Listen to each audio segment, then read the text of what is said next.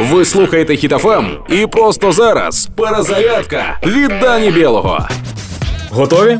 Генерал-полковник, герой Росії Володимир Шаманов заявив, що всі розмови про опромінення російських окупантів це фейк. Бо ті ж самі позиції займали партизани під час вітчизняної війни, і ніякого опромінення ні в кого не було.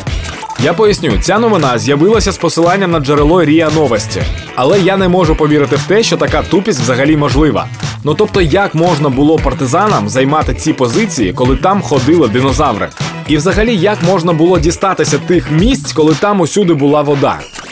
Риторика Росії нагадує сценарій журналу відеокоміксів Каламбур, який колись виходив на ICTV. А саме скетчі Железний капут, де фашистам нічого не вдавалося, та вони казали: ми побідоносно відступаємо, а наші враги нас трусливо преслідують.